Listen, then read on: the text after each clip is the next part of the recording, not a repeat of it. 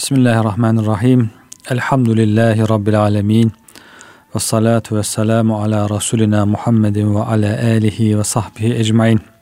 Pek muhterem dinleyenler, Kur'an ışığında hayatımız programında bugün Mümtehine suresinin 10. 13. ayetleri çerçevesinde Müslümanlarla müşrikler arasında evlenme konusunu inşallah gündeme getireceğiz.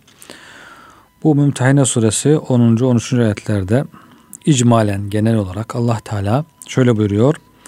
Ey müminler küfür ülkesinden iman ülkesine dinlerinden ötürü ve Resulullah'ı sevdikleri için hicret edip gelen mümin kadınları imanların hakiki olup olmadığı hususunda imtihan edin. Hicret zamanındaki bir durum. Kadınlar da geliyor. İmanlarını imtihan edin. Acaba onlar İslam'ı hak olarak bilip sevdikleri için mi gelmişlerdir? Yoksa Müslüman olan bir erkeği sevdikleri için mi gelmişlerdir? Yani ayet-i kerimenin kastı bunlar meal değil. E, Cenab-ı Hakk'ın icmalen genel olarak bu ayetlerdeki kasıt bu şekilde ifade edilmiş tefsirlerden. Yoksa kocaları fakirdir de dünya malına tam, tamah ederek mi gelmişlerdir? Bu imtihan edin. Ey müminler bu imtihandan sonra delil ve emarelerle onların hakikaten mümin olduklarını anladığınız zaman onları kafirlere iade etmeniz helal değildir. Gerçekten iman etmiş gelmişse onu kafir olan kocasına tekrar iade etmeyin. Çünkü Allah Teala mümin bir kadını müşrik bir erkeğe mubah kılmamıştır. Bir Müslüman bir müşrikle evlenemez. Ehli kitapla da evlenemez. Müslüman kadın ama Müslüman erkek sadece ehli kitap kadınlarla evlenebilir. Müşriklerle evlenemez demişler fukaha. Sizin de o hicret eden kadınların eski kafir kocalarına evliliklerinde ödemiş oldukları mehri ödemeniz lazımdır. Mehir ödensin. O hicret eden kadınların eski mehirlerini kocalarına verdikten sonra yeni bir mehir vererek onlarla evlenmenizde bir vebal yoktur. Burada bir hakkaniyet var.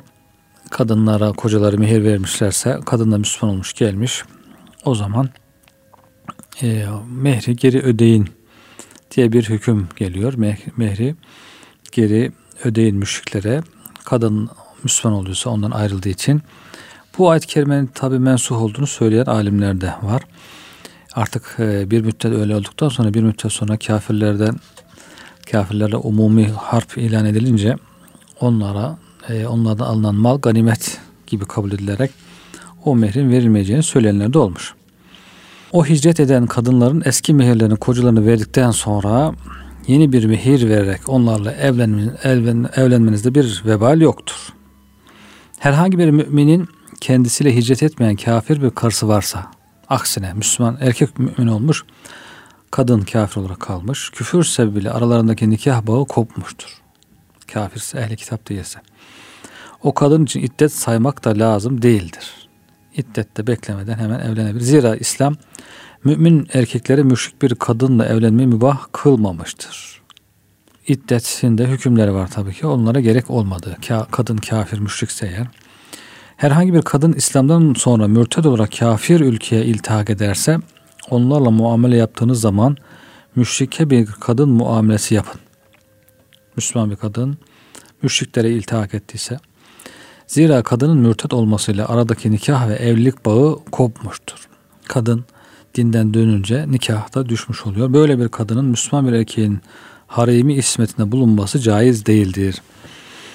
Mürtet kadınların kafirlere iltihak mürtet kadınlar kafirlere iltihak ederlerse nasıl Müslüman olarak size katılan kadınların mehirlerini kocalarına veriyorsanız evliliğinizde o kadınlara vermiş olduğunuz mehri kafirlerden isteyin karşılık olarak. E, erkekte, Müslüman erkekte eğer hanımı mürted olmuş kafirlere katılmışsa kafirlerden o verdiği mehri istesin. Bu hüküm Allah'ın size meşru kıldığı bir hükümdür. Ondan dönmeyiniz, bir başka hükmü değiştirmeyiniz. Zira Allah Teala hakkıyla bilen hüküm ve hikmet sahibidir. O ancak tam bir hikmetin icabını meşru kılar.'' Ey müminler sizden İslam olmanız hasabıyla ayrılan veya İslam olduktan sonra irtidat ederek ayrılan kadınlarınızın mehirlerini müşrikler ödemedikleri takdirde kafirlerle savaştığınızda onlardan aldığınız ganimetleri taksim etmeden önce küfür hasabıyla kocalarından ayrılan kadınların mehirlerini kocalarına verin. Kafirler büyük ihtimalle vermeyeceklerdir zaten. E, vermezlerse o kadının, mürtet kadının mehrini o zaman diyor savaştan sonra eğer ganimet elde edilirse o ganimetten o kocaya ödeyin o mehrini. Tasdik ettiğiniz Allah'tan korkun ve onun adil şeriatına inanın. Ayetin devamında Allah Teala Peygamber Efendimiz'e şöyle hitap ediyor. Ey Muhammed sana beyat için gelen mümin kadınlarla sana itaat etmeleri, uyumaları şartıyla beyat et. Beyat al onlardan. Onlara hiçbir şeyi Allah'a ortak koşmamalarını, cahiliyet devrinde yaptıkları gibi çocuklarını diri diri gömmemelerini şart koş. İtaat etmek, çocuklarını diri diri gömmemek, şirk koşmamak, sokakta buldukları çocukları da kocalarını iltihak, iltihak etmesinler. Kocalarını da iftira etmesinler. Başkasının çocuğunu kocasına nispet etmesin. O kadınlara bu şartlar ve diğer İslam hükümler üzerine beyat al onlardan. Yapmış oldukları beyatın icaplarını yaptıkları takdirde onlar için Allah'tan rahmet ve mağfiret talebinde bulun. İstiğfar et. Allah Teala tövbe edip yolunu doğrultana çok mağfiret edici, çok esirgeyicidir. Genel olarak Mümtehine suresinin son kısmının meali bu şekilde. Yani burada bir kadın müşrik olur, erkek mümin olursa nasıl yapılır? Nasıl davranılır? Erkek müşrik olur, kadın mümin olursa nasıl davranılır? Hicret eden, Müslümanlar yanına gelen kadınlar hangi e, maddelerle imtihan edilir? Hangi şartlar üzere onlardan beyat alınır? Onları burada anlatıyor ayet-i kerime. Burada bazı inceliklerden bahsetmiş tefsirli kitapları. Muhacir kadınlar mümin oldukları takdirde neden imtihan edilirler? Hicret ediyor. Neden imtihan ediliyor? Hicretin sebebini bilmemesi, bilinmesi için hicretin niçin hicret ettiğinin sebebini ortaya çıkarmak, onu öğrenmek için. Acaba bu kadın Allah ve Resulünü sevdiği için mi yoksa dünya için mi hicret etmiştir? İnsanlar içinde demek ki her türlü düşüncede olan insanlar, değişik istekler, talepler var. Yanlış ifadeler, yalanlar var. Ben Müslüman oldum, hicret ediyorum diye gelebilir ama bunu bir imtihana tabi tutulur. Gerçek maksadı ortaya çıkarılır. Gerçekten niçin hicret etmiştir? Meşhur ilk dönem müfessirlerine İbn Zeyd şöyle demiş. Bize neden o kadınları imtihan etmemiz emredildi? Çünkü Mekke'de kocasına kızan bir kadın andolsun ki Muhammed'e iltihak ederim derdi. Kocasını korkutmak için, kocasına tehdit etmek için. Kocasına kızarsa bak Muhammed'e iltihak ederim, giderim falan diye söylermiş. Yani bu gerçekten Müslüman olduğuna değil, kocasına kızgınlığından veya değişik sebeplerle böyle bir şeyler yaşanıyormuş demek ki o sebeple imtihan edilmesi emredilmiş. İbn Abbas radıyallahu anhuma şöyle diyor. Mekke'den hicret eden bir kadın ondan başka mabut olmayan Allah'a and ederim ki kocama kızdığım için, Mekke'yi sevmediğim için, dünyayı talep ettiğim için değil, Allah ve Resulünü sevdiğim için hicret ettim diye yemin ederse Resulullah sallallahu aleyhi ve sellem kadının kocasına mehrini ve bütün harcadığını öder, kadını iade etmezdi.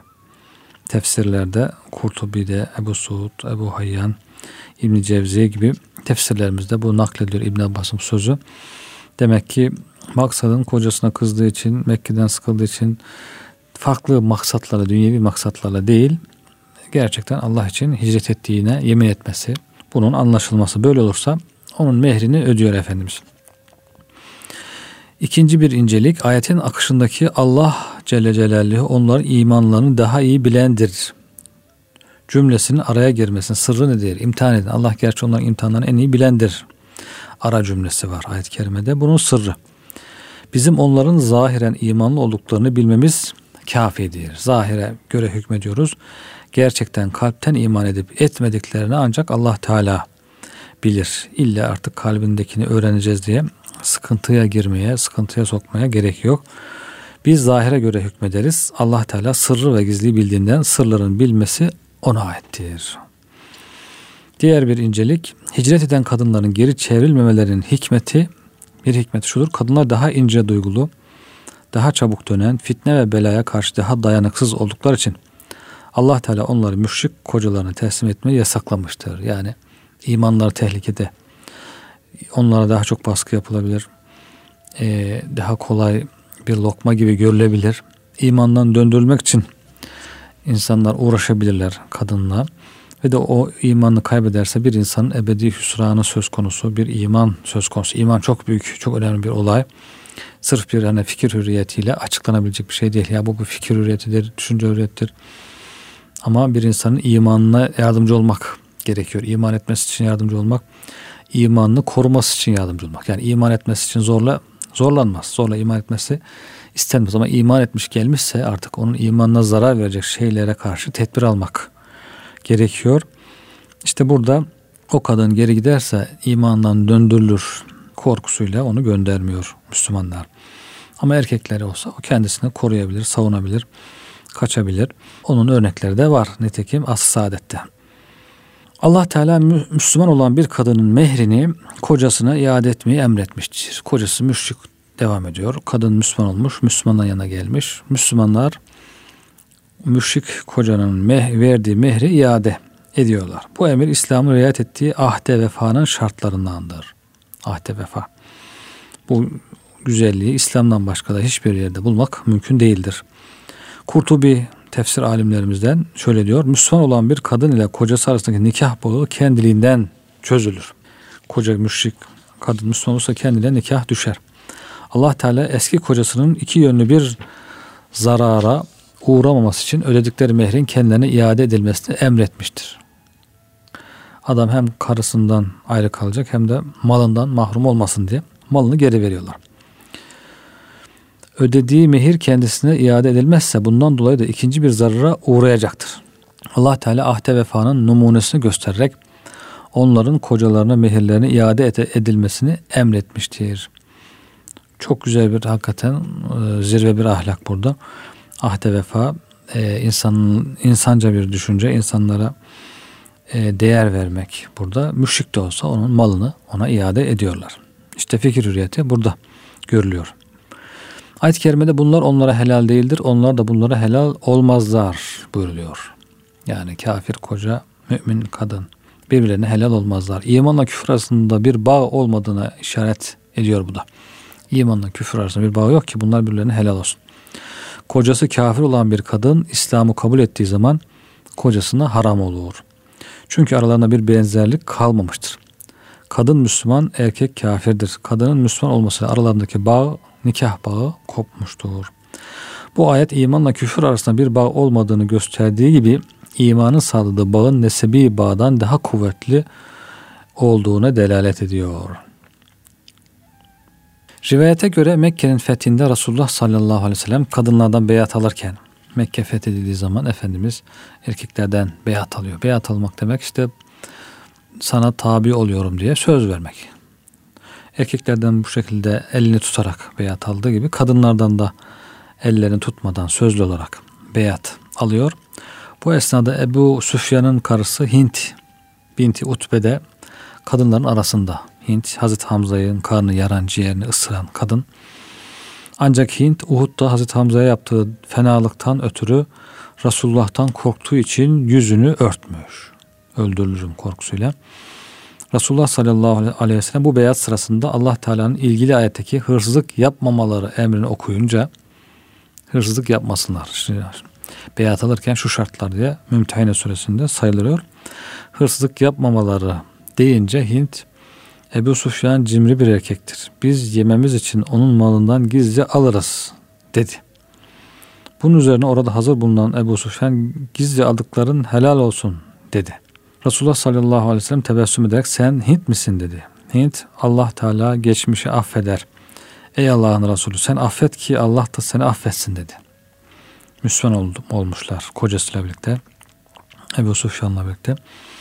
Resulullah sallallahu aleyhi ve sellem ayetteki zina etmemeleri emrini söyleyince Hint hür kadın zina yapar mı dedi. Hür şerefli bir kadın zina etmez. Zinayı o zaman köleler, cariyeler, düşük seviyedeki insanlar toplumun düşük seviyesindeki insanlar yapıyormuş. Hint bile yani bir e, müşriklikten yeni kurtulmuş cahiliye insan dediğimiz Hint bile ciğeri dışlayan e, Ebu e, Hazreti Hamza'nın ciğerini dışlayan Hint bile diyor ki hiç diyor hür kadın zina eder mi? Şaşırıyor yani. Ama bugün baktığınızda demek ki e, zina eden insanların böyle düşük seviye, kendilerini düşük seviyelere attıkları anlaşılmış oluyor. Resulullah sallallahu aleyhi ve sellem evlatlarını öldürmemeleri dedi. Bu şartlarla beyat al. Hint evlatlarımız küçüktü, büyük, büyüttük fakat büyüdükleri zaman onları siz öldürdünüz dedi. Savaşta kardeşleri, e, akrabaları öldüğü için Hind'in acısı taze. Onu burada söylemeden edememiş. Diyor ki biz diyor evlatlarımız küçüktü büyüttük. Onu da siz öldürdünüz savaşlarda. Bedir'de, Uhud'da. Öldürdünüz diyor. Bunun üzerine Hazreti Ömer katılırcasına güldü. Gülüyor Hazreti Ömer hoşuna gitmiş. Hind'in oğlu Hanzala Bedir Savaşı'nda öldürülmüştü. Bir de oğlu öldürülmüş. E, kardeşi var, e, babası, amcası derken e, çok kaybı var Hind'in. Onun için zaten o hınçla Hazreti Hamza'nın ciğerini dişlemiş. Oğlu da varmış Hanzala. O da e, öldürüldüğü için diyor ki siz öldürdünüz. Biz büyüttük siz öldürdünüz diyor.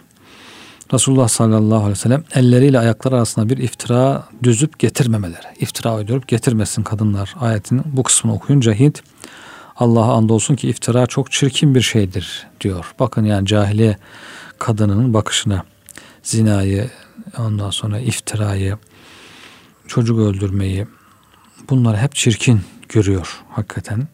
Önemli bir husus yani. Hırsızlığı, hırsızlığı da çirkin görüyor. Resulullah sallallahu aleyhi ve sellem emredeceğin herhangi bir iyilik hususuna sana asi olmamaları ayetini okuyunca Hint ya Resulullah Allah'a andolsun ki biz burada sana herhangi bir şeyde isyan etmek için oturmadık. İsyan etmeyeceğiz. Sana itaat edeceğiz diyor. Bu şekilde Hint de orada affedilmiş oluyor. Efendimizin şu engin affına ve merhametine bakın ki en çok üzüldüğü olay bu Hazreti Hamza'nın şehit edilmesi, ciğerin dişlenmesi. Burada bile onun katilini, o işkence yapan insanı iman hatırına affediyor. Bu da imanın büyüklüğünü de gösteriyor. Yani la ilahe illallah deyip Müslüman olmak, iman etmenin hatırı da çok büyük. Onun için e, affedilmeyecek kimse yok Efendimizin yanında. Bu iman hatırını Hindi bile burada affetmiş. Ebu Sufyan kendisiyle savaşan yıllarca insanı affetmiş oluyor. Tefsir alimlerimizden Ferra diyor ki cahiliye döneminde kadınlar diyor buldukları herhangi bir çocuğu alarak kocalarına bu senin çocuğundur derlerdi. İşte bu sözleri onların elleriyle ayaklar arasında düzdükleri bir iftira idi. Bu ayet kısmını anlatıyor. Zemahşeri de bu ayeti kadınlar buldukları çocukları yalandan kocalarını isnat etmelerini iftira olarak vasıflandırıyor ayet-i kerime. Çünkü kadının batını elleriyle ayakları arasındadır. Elleriyle ayaklar arasından uydurmasınlar iftira diyor. Çocuk ayaklarının arasından doğar. Bazı alimlere göre de elleriyle ayakları arasında bir iftira düzüp ayetinden maksat elleriyle ayakları arasında doğurmadığı çocuğu kendisine isnat etmektir. İşte İslam bunu yasaklamıştır. Çünkü bu cahiliye adetidir. Yani çocuk kim aitse ona aittir. Bir, baş, bir çocuğu başkasına izaf etmek büyük günah olarak kabul edilmiş.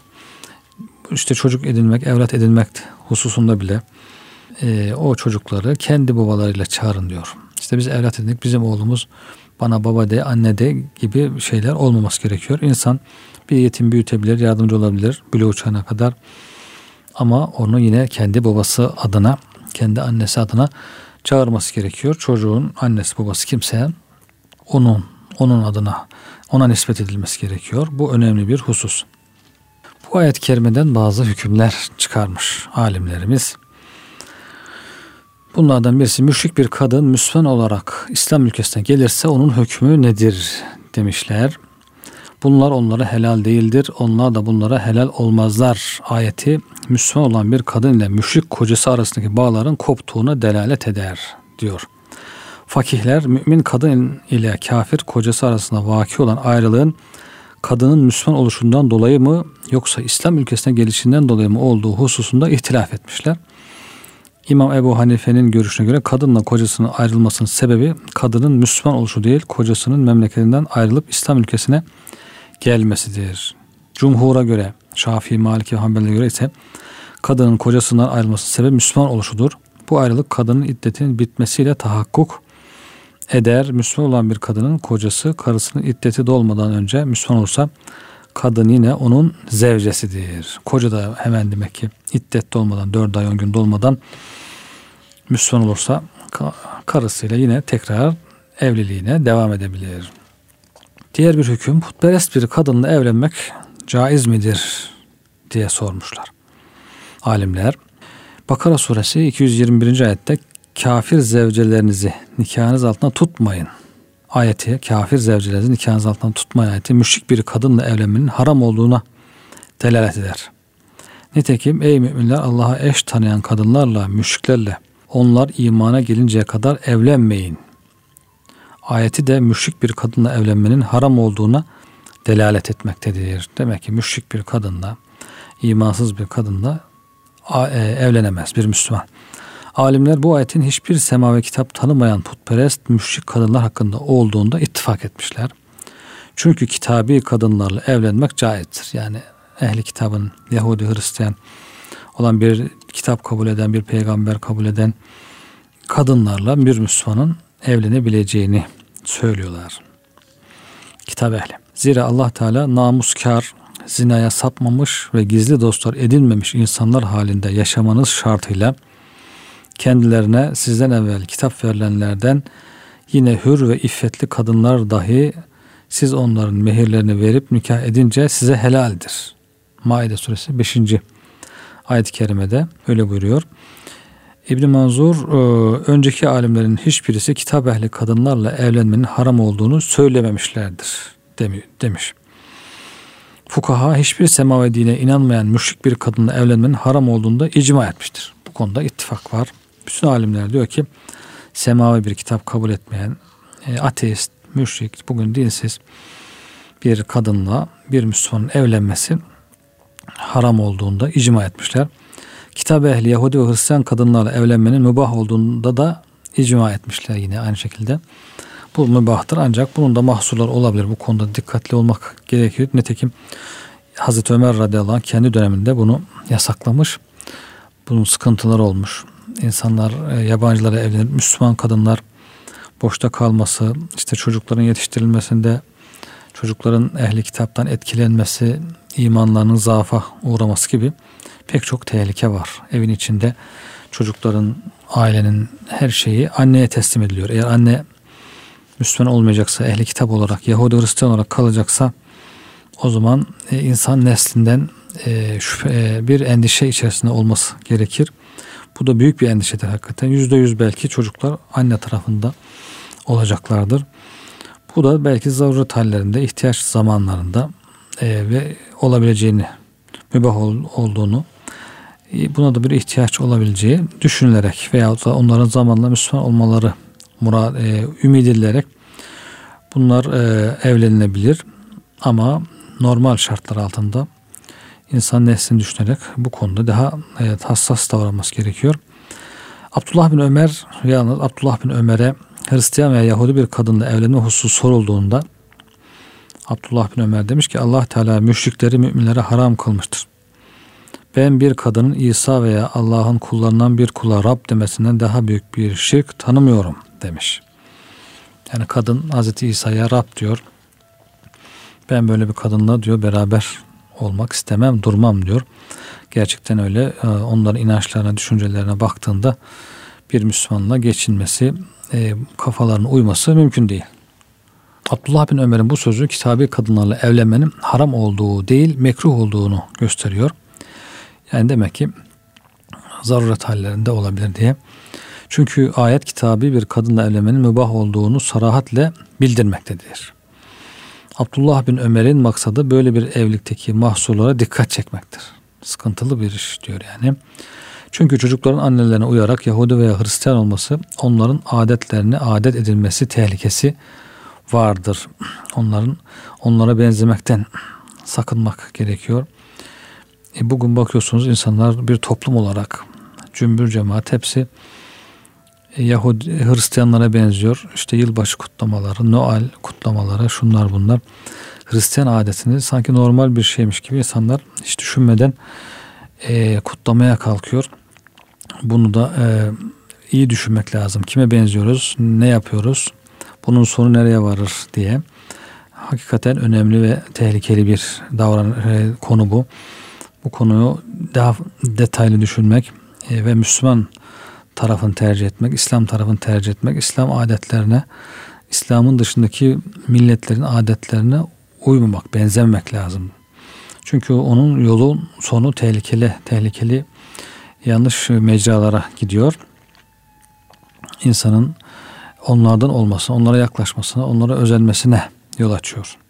Men teşebbehe bi kavmin fehu minhum. Kim bir kavme benzerse onlardandır buyurmuş Peygamber Efendimiz sallallahu aleyhi ve sellem. Onlara benzemek gerekiyor. En doğrusunu Allah bilir. Dördüncü hüküm Resulullah kadınlara nasıl beyat almış kadınlardan. Beyat almak eskide bugünkü oy kullanmanın eski e, hali diyebiliriz.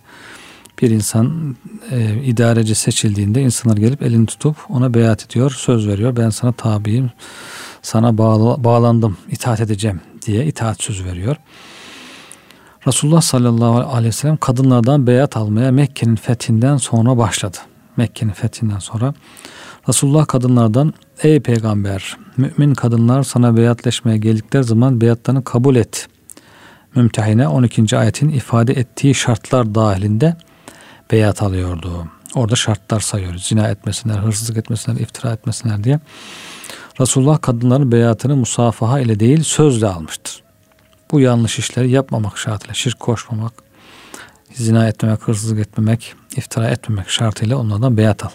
Söz veriyor. Bunları yapmayacağım diye söz veriyor. İman ediyorum, itaat edeceğim. Bu yanlışlıkları yapmayacağım diye. Efendimizin zaman zaman hususi beyatları da olmuş. Kim diyor bana kimseden bir şey istememek üzere beyat eder. Diyor sahabiler elini tutup ya Resulallah biz diyorlar sana söz veriyoruz. Kimseden bir şey istemeyeceğiz diye Efendimiz'e beyat ediyorlar. Bu hususta birçok sayı hadis mevcut. Efendimizin kadınlardan sözle beyat aldığına dair. Resulullah sallallahu aleyhi ve sellem kadınlarla musafaha yapmaması kadınlarla tokalaşmanın haram olduğuna delalet eder. Bugünkü büyük problemlerden birisi artık Müslümanlar bunu da normal görmeye başladılar. Artık iş hayatında, toplum hayatında ne yapalım işte iş yerine gidiyoruz, daireye gidiyoruz. Orada insanların elini tutmazsak yanlış anlıyorlar. İşte kötü düşüncelere kapılıyorlar. Bizim hakkımızda kötü düşünüyorlar falan. İki tarafta anlayışlı olması lazım. Erkek Allah'ın emridir. Peygamberimiz kadınların, yabancı kadınların elini tutmamış. Onlara dokunmamış. Nikahı, nikah düşen, nikah olmayan, mahrem olmayan, akrabası olmayan kadınlara dokunmamış. Ben de dokunmam. Bu da Allah'ın emridir diye. İslam'ın emridir diye düşünecek. Diğer kadın da diyecek ya bu Müslüman böyle e, inanıyor. Bu inancına saygı duyayım. Günaha girmesine sebep olmayayım diye. Alınmayacak. Bunu normal görecek yani. Bazı kadınlar hakikaten işte benimle niye musafa yapmadı diye bilmediğinden belki de İslam'ın bu hükmünü bilmediğinden ama onlara öğretilmesi gerekiyor. Yabancı kadınlarla yabancı erkeklerin nikahı nikah düşen iki insanın nikahları yoksa bunların birbirine dokunması haram olduğu ifade ediliyor. Resulullah sallallahu aleyhi ve sellem erkeklerden beyat alırken onların ellerini tutar ve İslam'a, Allah yolunda cihada, Resulullah'ın emirlerini kabul ve itaat edeceklerine dair beyat alırdı, söz alırdı. Kadınlarla yapılan beyatleşmede ise Resulullah sallallahu aleyhi ve sellem bir kadınla musafa ettiği tespit edilmemiştir. Hiçbir yabancı kadının elini tuttuğu sabit değil. Resulullah sallallahu aleyhi ve sellem elini hiçbir kadının elinin üzerine koyduğu da vaki değildir. Kadınların beyatının yalnız sözle olduğuna aşağıdaki naslar delalet etmektedir.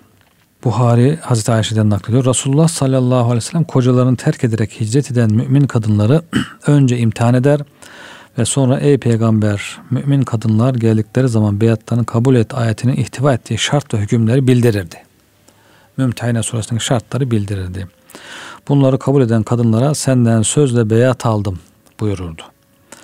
Allah'a yemin ederim ki Resulullah'ın eli beyatta hiçbir kadının eline değmemiştir. Hazreti Ayşe validemiz böyle buyuruyor. Hiçbir kadının eline değmemiştir Resulullah'ın eli yabancı kadına. Yine e, başka bir hanım sahabi birkaç kadınla beraber diyor beyat için Resulullah Efendimiz'e gittik. Ayette bildirilen şartlarla bizden beyat aldı. Ayet-i kerimede Cenab-ı Hakk'ın saydığı şartlarla Efendimiz beyat aldı. Bize ayette sayılanlar sizin güç yetirebileceğiniz şeylerdir dedi. Bunları yapabilirsiniz.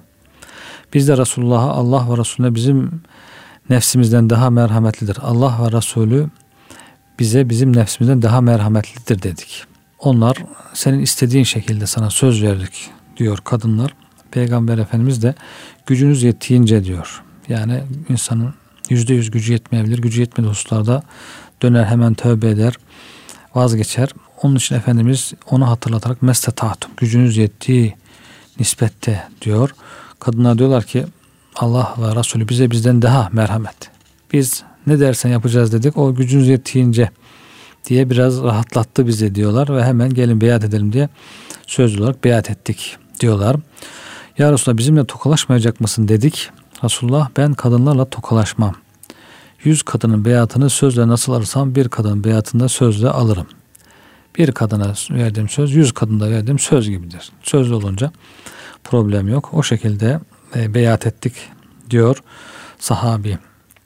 Yine Hazreti Ayşe'den Hazreti Ayşe hayatı e, beyatı anlattıktan sonra sözlerini devamında kadınlar Resulullah sallallahu aleyhi ve sellemin e, telkin ettiklerini kabul ettikten sonra Efendimiz kadınlara ben sizden beyat aldım gidin derdi. Allah'ın ismiyle yemin ederim ki Resulullah'ın eli hiçbir zaman hiçbir kadının eline değmedi diyor Hazreti Ayşe validemiz. Resulullah kadınlardan yalnız sözle beyat alırdı. İbni Hacer diyor ki Resulullah sallallahu aleyhi ve sellem ben sizden sözle beyat aldım sözünün manası tokalaşma ile değil sözle beyatlaştım demektir. Çünkü erkeklerin beyatında adet olan tokalaşmak idi. Musafa, elini tutmak. Erkekler elini tutarak beyat ediyor. Kadınlarda ise e, sözle.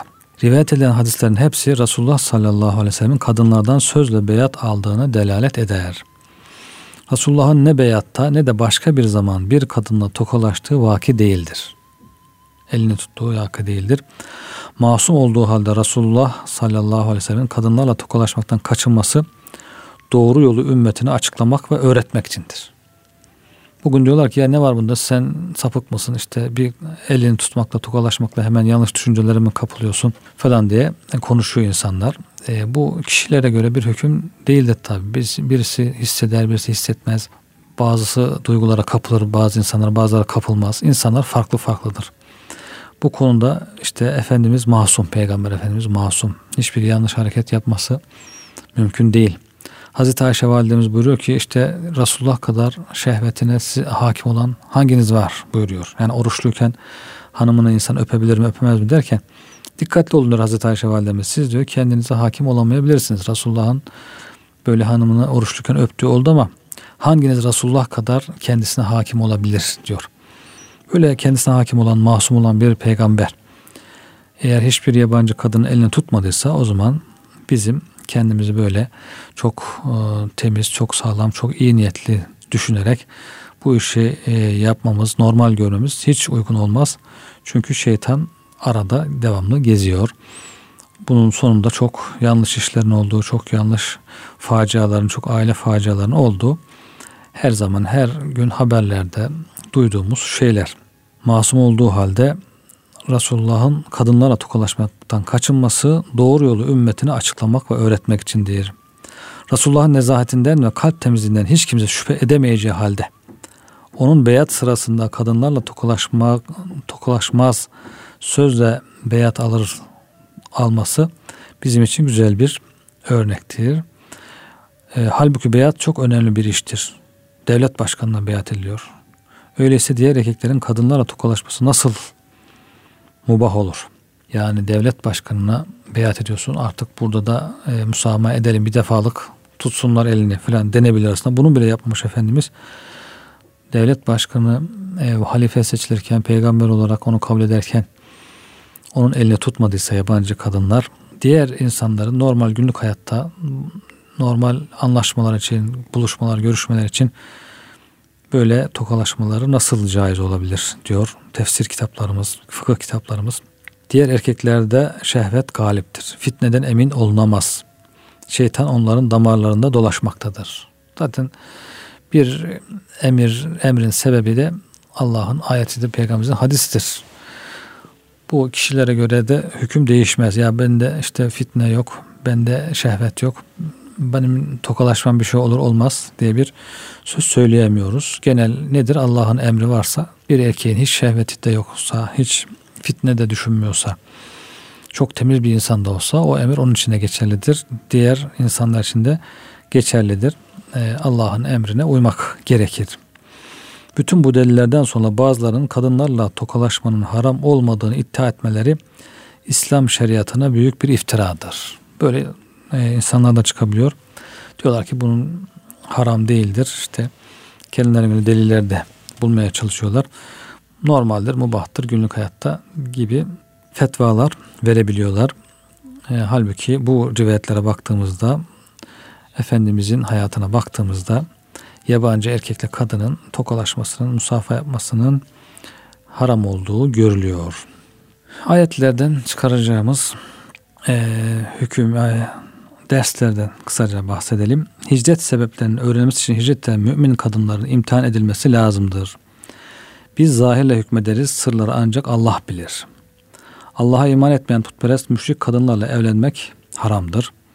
Müslüman olan kadın ile müşrik kocasının arasındaki nikah bağı kopar, kadın kocasına haram olur. Kadınlardan ayetin ortaya koyduğu şartlar üzerine beyat alır. Mümtehine suresinin son ayeti. Ülül emre İslam'ın sınırları içinde itaat edilir. Devlet başkanına itaat edilir. Allah tarafından inzal edilen herhangi bir kitaba inanan bir kadınla evlenmek caizdir ehli kitap kadınlarla. İslam şeriatı putperest bir müşrik kadınla evlenmeyi haram ettiği gibi Müslüman bir erkeğin Allah'a iman etmeyen, kitap ve Resul'e ölümden sonra dirilmeye inanmayan bir kadının nikahında tutmasını da yasaklamıştır. Çünkü böyle bir kadınla evlenmenin ve İslam olduktan sonra böyle bir kadın nikahında tutmanın aileye, içtimai hayata, toplum hayatına çok büyük zararları vardır. Çünkü müşrik bir kadın kocasını, çocuklarını ve İslam toplumunun çekirdiği mesabesinde olan aileyi tehdit eder. Çünkü Allah Celle Celaluhu'nun kanunu aile hayatının devamı için ruhsatlar, ruhların birbiriyle imtizac etmesini, kadınla erkeğin birbiriyle anlaşmasını icap ettirir. Bu çiftlerin emin ve kadınla erkeğin birbiriyle e, çiftin emin ve mesut bir hayat yaşamaları için zaruridir. Çünkü karı ile koca arasındaki sevgi ve dayanışma ancak bu mesut hayat üzerine kurulabilir. Bu imtizaç ve anlaşma birbirine zıt iki kalp arasında tahakkuk edemez. Çünkü biri mümin, diğeri müşriktir. Aralarındaki iman farkı daima birbirine düşman olmaya, çekişmeye ve nefrete vesile olur. Ortak yönlerimiz olsun diyorlar insanlar. En önemli ortak yön iman. İman ortak olmazsa o ailede insanlar nasıl geçinebilirler? İşte bundan dolayı İslam putperest bir müşrik kadınla evlenmeyi haram kılmış ve o evliliği evlilik kabul etmemiştir. Çünkü müşrik kadının dini hayra emreden şeylerden uzaklaştıran, hıyanete haram kılan, emanete riayeti emreden bir din değildir. Müslüman bir erkeğin böyle bir kadınla mesut olması mümkün değildir. Böyle bir kadın Allah'a ve ahirete inanan bir erkeğe hayat arkadaşı olamaz. Olması da uygun değildir. Çünkü aralarında büyük bir ayrılık vardır. Evlilik ise imtizacı ve anlaşmayı icap ettirir. İmtizaçsız ve bir evlilik hayatının ayakta durması mümkün değildir. Uyum olması gerekiyor. İman mesut hayatı ayakta tutan ve yerine hiçbir şeyin kayım olamayacağı bir duygudur. İmandan yoksul olan kalp, kalbi imanla dolu olan bir insanın yanında bulunabilmesi, tatmin olabilmesi mümkün değildir. İşte bundan dolayı putperest bir müşrikle evlenmek haram kılınmıştır diyor tefsirlerimizde.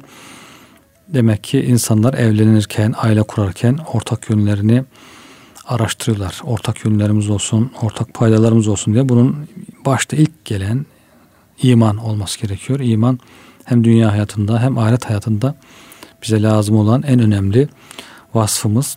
İman ortak olursa o aile güzel, huzurlu olur. İmandan sonra da tabii ki güzel ibadetler, ahlak, Bunlar da ortak noktalar olması gerekiyor. Daha sonra adetler, gelenekler, görenekler bunlar devam edebilir. Cenab-ı Hak bu konunun önemine binaen ayet-i kerimelerde Kur'an-ı Kerim'de bizzat bu konuları açıklamış kıymetli dinleyenler. Cenab-ı Hak hepimize e, huzurlu, imanlı, ibadetli, güzel hayatlar lütfeylesin. Burada programımıza son veriyoruz. İnşallah yeni bir programda görüşmek üzere. Allah'a emanet olun efendim.